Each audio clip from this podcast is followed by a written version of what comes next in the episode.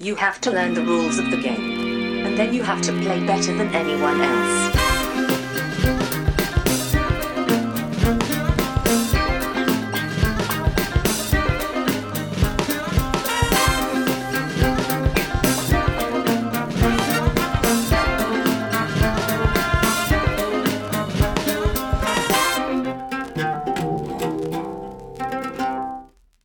Hej och välkomna till Vems tur är det första intrycket? Podcasten där jag och Brisse tillsammans med två till fyra mina vänner spelar ett spel för första gången och sen ger vi vårt första intryck av det spelet.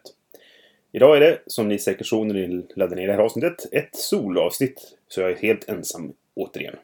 Den här gången ska jag prata om två spel som är designade för just en spelare. Och det är Deep Space D6 och Black Sonata. De här spelen har båda varit print and play från början, det vill säga att man kunde ladda ner filer och skriva ut dem själv. Och sen har de båda getts ut i samband med Kickstarter-kampanjer. Först ska jag spela Deep Space D6. Det är ett spel som är från 2015. Det är designat av Tony Go med illustrationer av densamme och Tim McBurney. Det är utgivet av Tau Leader Games. Det här är ett rymdspel som man kan säga eh, har liksom överlevnadstema. Man ska spela kapten på ett skepp som ska klara sig igenom en kortlek med trubbel och fiendeskepp, så att säga. Jag skaffade det här spelet för att jag eh, hörde mycket gott om det. det, det när folk hade laddat hem det och skrivit ut det då. Och eh, när det kom en Kickstarter sen så hoppade jag på och tänkte att jag skulle testa detta. Så nu är det dags att eh, spela, så får vi se vad jag tycker. Jag är helt enkelt snart tillbaka med mitt första intryck.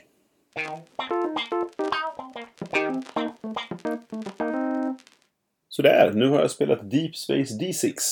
Jag spelade två gånger. Först i så att säga Easy Mode och sen en gång på, på riktigt om man ska säga så.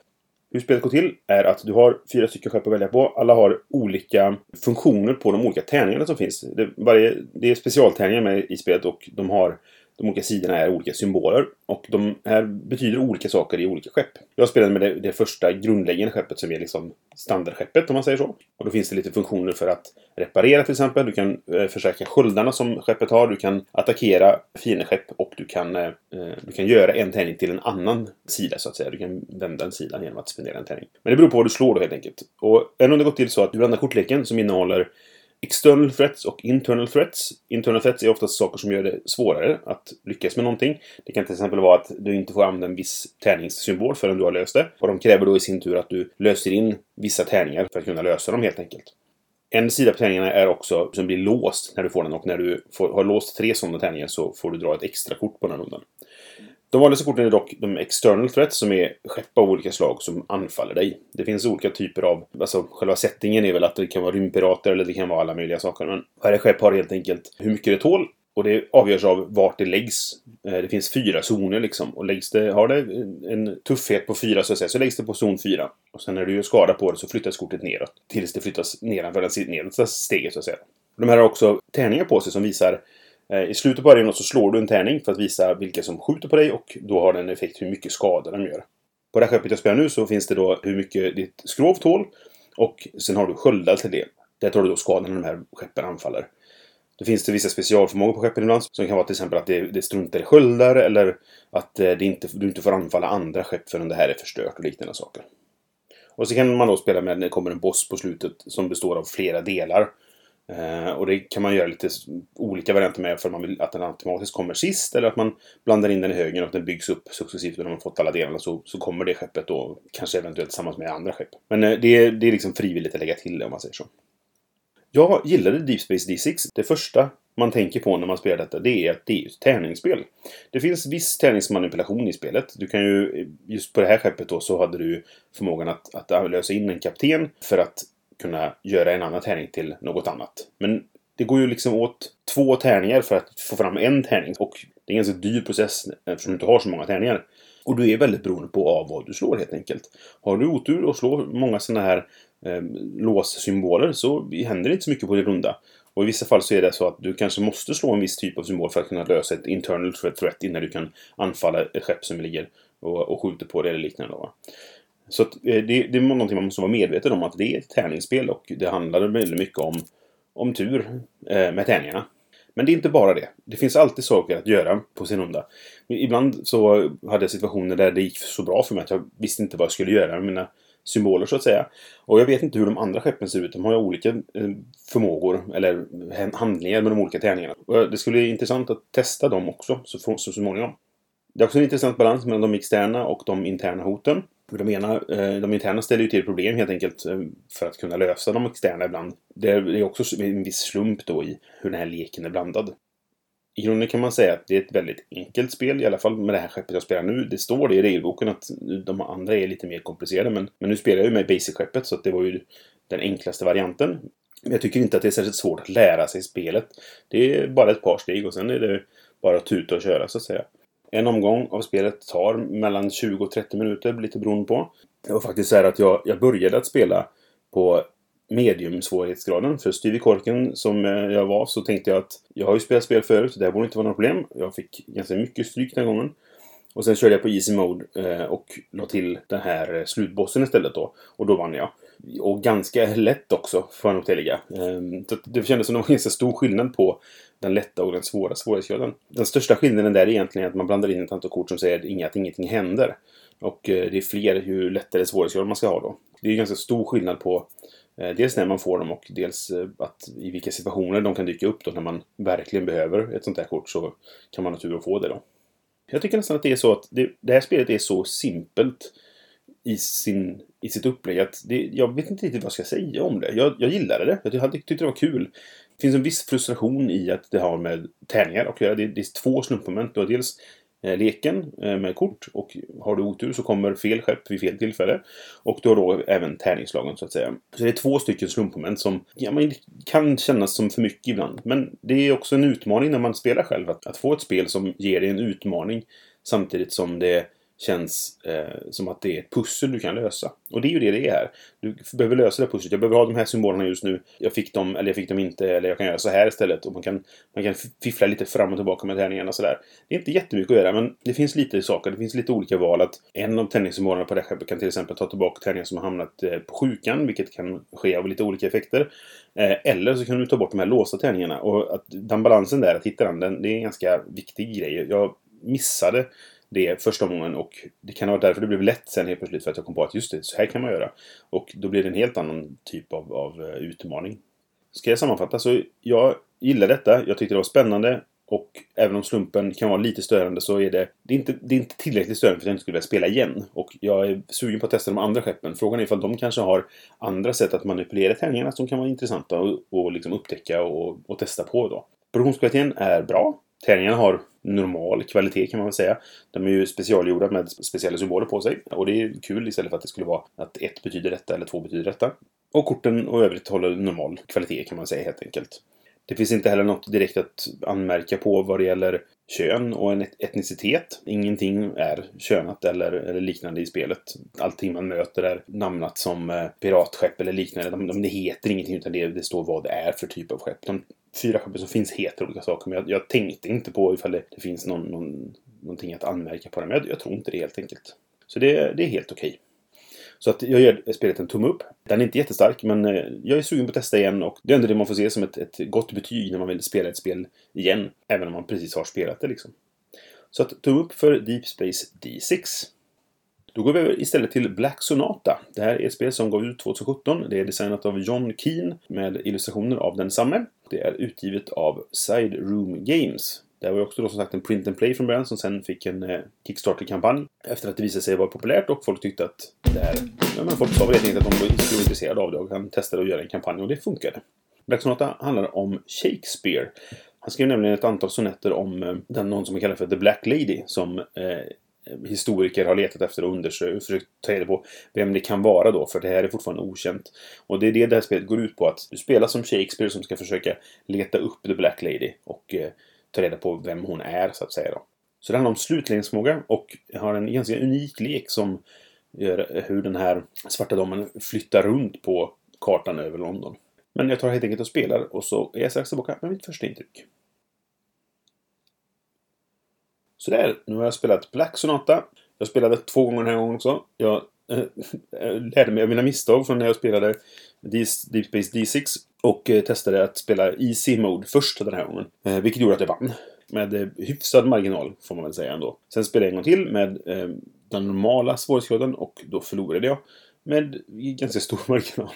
Det gick väldigt dåligt helt enkelt. Dock så spelade jag den gången eh, lite fel, eller jag, jag hade blandat leken fel. Och det här är egentligen den mest intressanta saken med det här spelet. Du har nämligen en karta över London som är, har ett antal platser på sig. Som då, den här mörka damen kan besöka då. Varje sån här plats har en symbol på sig. Och i början på spelet så har du en kortlek som du sorterar i bokstavsordning. Du väljer en av de åtta ordningarna.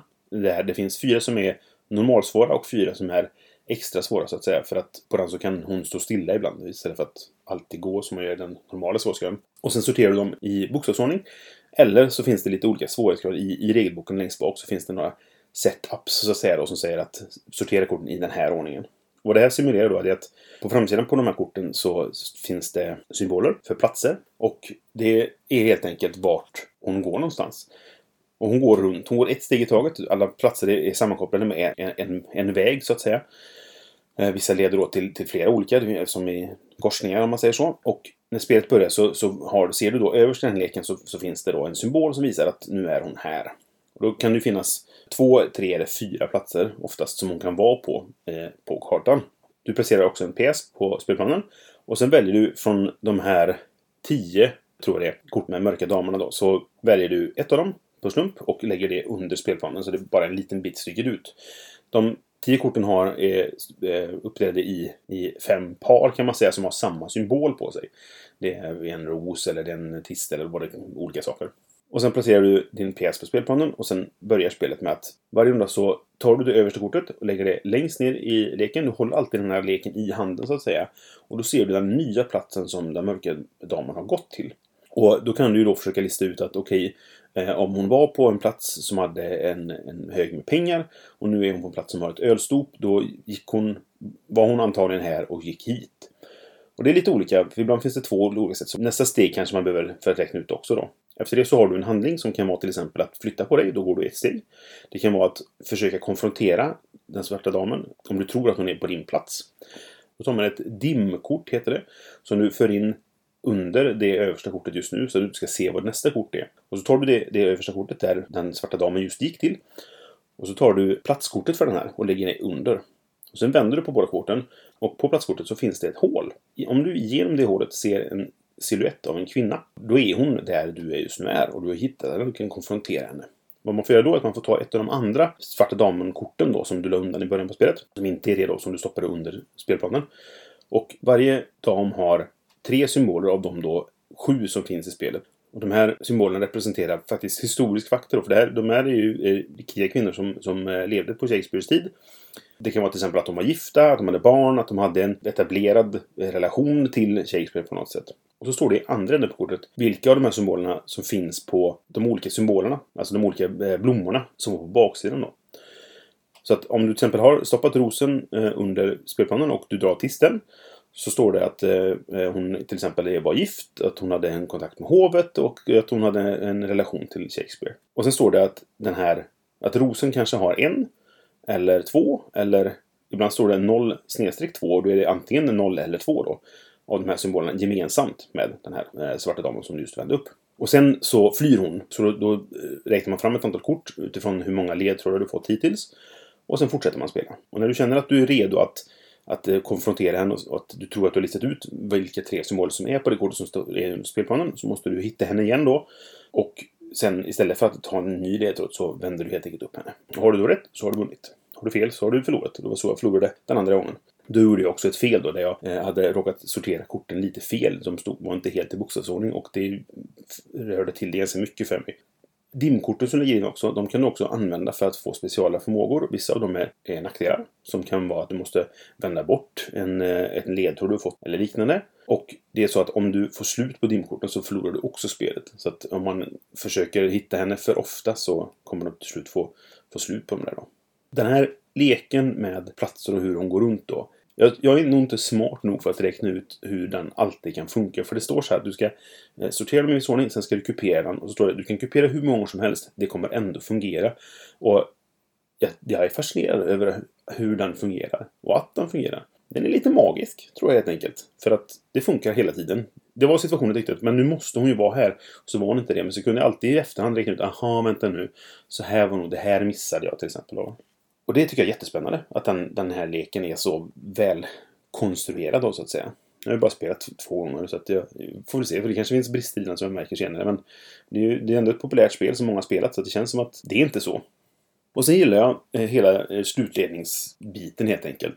Att när jag fått lite information så kan jag räkna ut att okej, okay, att den här gav den här ledtråden och den här gav det här. Och, ja, är det då den här andra så? Och så vidare. Så får man liksom sitta och försöka räkna ut det där. En del av grejen är att du lägger undan damen som har samma blomma på sig. Det får du titta på Fast det är i och för sig gratis då. Du får en gratis handling när du har besökt alla platser på kartan.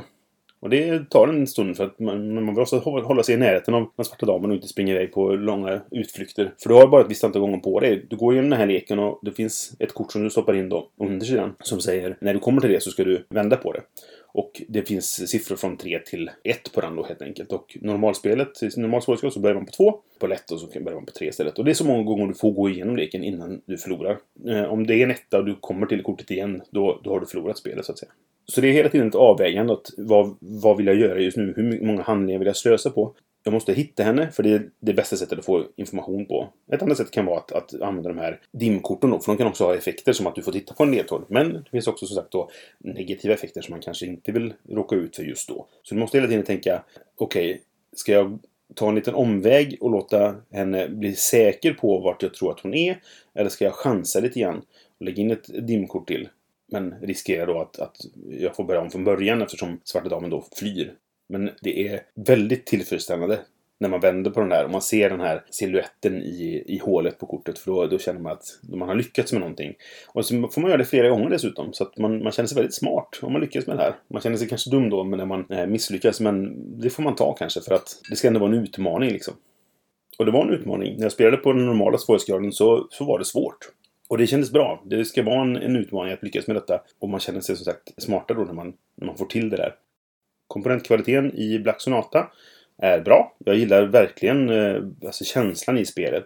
Det är lite så sepia-tonat naturligtvis då för det känns som att det följer tiden. Men det finns ändå, det är, inte bara beige och, och, brunt utan det, det finns färgklickar och de här olika svarta damen-korten då har ju de olika blommorna i olika färger och sådana saker. Så att det är väldigt estetiskt tilltalande måste jag säga det finns inte så jättemycket att säga när det gäller representation i spelet. Det handlar om att du är Shakespeare och du letar efter en, en kvinna. Så att eh, de pe personer som finns bilder på i spelet är alla kvinnor. Spelet utspelar sig ju också då i London på 15 och 1600-talet. Så man får väl förvänta sig att det inte finns så många rasifierade personer. Det finns en, en av de här eh, svarta damerna är mörkhyad. Och någonting som är väldigt intressant är att du får med i eh, spelet så får du med en eh, en informationsbok helt enkelt. Där du dels har de här sonetterna som då eh, Shakespeare har skrivit om den svarta damen. Du får en liten beskrivning av kvinnorna, de olika som, som figurerar i spelet och de olika platserna som är med också. Väldigt matnyttigt och intressant om man vill lära sig mer om, om det här. Och det finns även med källhänvisningar och hela faderullan så att säga. Väldigt väl utarbetat måste jag säga och det, det uppskattas väldigt mycket. Betyg så är det en klar tumme upp. Jag eh, tyckte det var väldigt roligt. Jag gillar slutledning. Jag tycker det är intressant. Och det är gjort på ett bra sätt. Jag alltså, att göra ett solospel med dold förflyttning, typ som i eh, Fury of Dracula eller Letters from Whitechapel. Att få det att fungera i ett solospel där du gör det mot en kortlek. Det är fascinerande att det går att göra. Jag är mycket imponerad av, av John Keens speldesign här faktiskt. Jag är sugen på att spela det här igen. Testa de olika svårighetsgraderna, de olika eh, leksammansättningarna eh, och liknande saker. Ska jag jämföra de två spelen så tycker jag helt klart att Black Sonata är ett bättre spel. Det finns en viss risk att omspelbarheten där blir lidande efter ett tag. Du kan lära dig vilka damer som har vilka symboler på sig. Så att om du får reda på ett par ledtrådar så kan du antagligen lista ut vilka symboler det ska vara. För att du vet att de två roskorten har de här symbolerna på sig. Så det handlar väl mest om att inte spela för, för mycket. Spela några gånger, låt det ligga ett tag och sen spela det igen. Kanske kan vara en bra idé då. Där har väl Deepspace D6 en fördel då för att du har flera olika skepp du kan testa och, och laborera med. Och framförallt så har du ju slumpen där som gör att spelomgångarna blir olika helt enkelt. Beroende på vilka kort som kommer upp när och vad du slår så att säga. I Black Sonata så är det ju alltid samma så att säga. Men även om du kan laborera, laborera lite då med de här ordningen, hur de går. Och framförallt du kan byta till en svårare svårighetsgrad då Svarta Damen kan stå still ibland. Då blir det verkligen klurigt att lista ut hur hon går och vad hon kommer dyka upp härnäst. Men min spelupplevelse var bättre av Black Sonata. Antagligen för att här finns det ingen slump. Jag kände mig smart för att jag lyckades överlista spelet. Medan jag i Deep Space D6 kände att jag hade tur när jag lyckades besegra spelet. Och de känslorna är väldigt olika tycker jag. Naturligtvis så, så det ju, finns det ju en, ett mått av att eh, tänka efter också och, och, komma på en bra strategi eller taktik då i, i Deep Space D6. Men i Black Sonata så är det just slutledningen. Och det känns som en större utmaning på något sätt. Att, ja, att lyckas överlista det här spelet som försöker hålla saker dolt för mig så att säga. Eh, Medan det andra är mer en, en situationsbaserad eh, taktisk övning i vad gör jag nu när jag slog det här? Och då, då tycker jag att Black Sonata slutledning är mer tillfredsställande för mig som spelare. Men det är ju naturligtvis olika vad man är ute efter. Och det är ju mer action i eh, Deep Space D6. Så det kanske man vill ta fram ifall man är på det humöret. Det kan vara lite olika humör man är på helt enkelt, vilket man vill spela. Men båda spelen får en tumme upp. Den är starkare för Black Sonata, men båda spelen är bra solospel. Det känns som att det märks lite att spelen är designade för att vara solospel. Det är så de är gjorda från början. Det är inte ett vanligt flerspelarspel med en solovariant. Utan det här är för en spelare. Det är designat för det och det fungerar. Båda spelarna har säkert haft en fördel av att vara print and play från början så folk har kunnat ladda hem spelet, skriva ut det, testa det komma med feedback. Så att när de gavs ut sen i tryckt form så eh, hade det förfinats under några års tid. Helt enkelt genom att, att folk har spelat det och kunnat säga vad de tycker funkar bra eller funkar mindre bra och liknande. Men det är nog det jag hade att säga om de här två spelen helt enkelt. Tycker du att solospel är intressant så um, testa dem. Absolut. Det är väl värda att prova. Och är det så att du har något solospel som du vill rekommendera, antingen ett, ett multiplayer-spel som har en solofunktion eller ett rent solospel, så hör gärna av er, för det är alltid intressant. Och med det så säger jag tack för den här gången och så är jag tillbaka med några vänner förhoppningsvis nästa gång. Hejdå! Du har lyssnat på Vem styr det första intrycket? Vi har en Facebook-sida på facebook.com spelradio och en hemsida som heter spelradio.se. Har du tankar, frågor, kommentarer eller förslag så får du jättegärna höra av dig antingen via vår Facebook-sida eller om du vill mejla till brisse.spelradio.se. Vi finns på iTunes och andra poddprogram och numera även på Spotify. Musiken är gjord av Robin Landahl.